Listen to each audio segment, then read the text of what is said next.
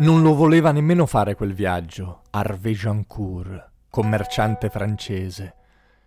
Ma un'epidemia ha distrutto tutti i bachi da seta, sia in Europa che in Africa. Perciò non ha scelta. Deve prendere i suoi fagotti, i suoi bauli e partire per il Giappone.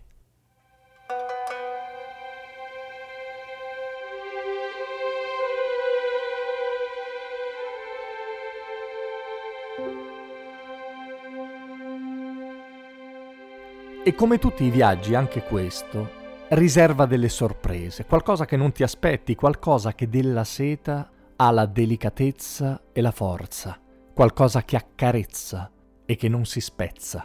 In Giappone viene accolto in un bellissimo palazzo da un signore enigmatico che si chiama Arakei, che gira continuamente in compagnia di una ragazza bellissima, con il volto di una bambina.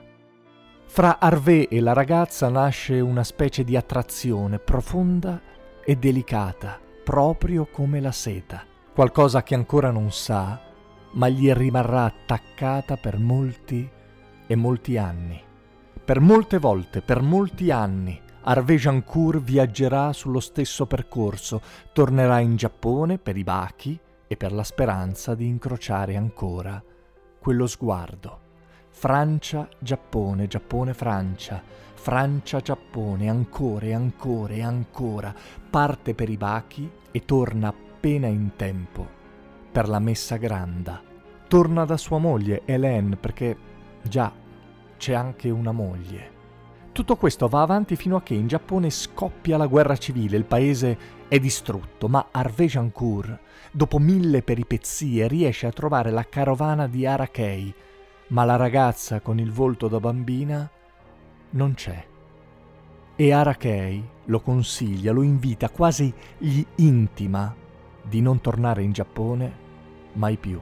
Solo qualche tempo dopo Harvey riceverà una lettera composta in ideogrammi giapponesi in cui la ragazza gli rivelerà il suo amore, ma nello stesso tempo gli dirà addio per sempre.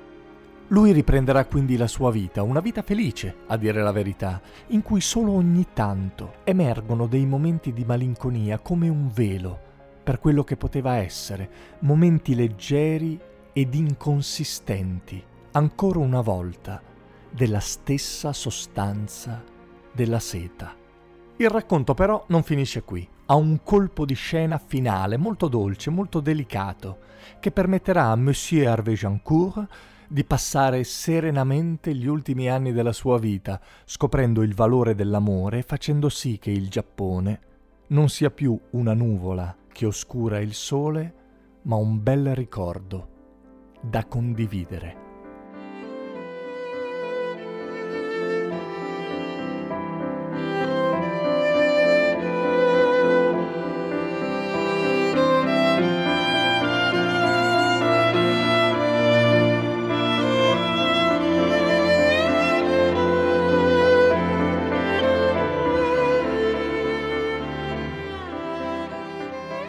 Io sono Simone Repetto e questo era Storie notturne per persone libere. Se volete saperne di più sul progetto e magari vi scappa di sostenerlo, fate un salto su www.taip.com slash simone-repetto. Se invece volete farmi un saluto, mi trovate su tutti i social. Per eventuali collaborazioni scrivetemi a simone.repetto-gmail.com. Se invece vi va di rimanere aggiornati su tutte le mie attività, potete iscrivervi al canale Telegram Simone Repetto. Tutti i link sono in descrizione. Ciao, a presto!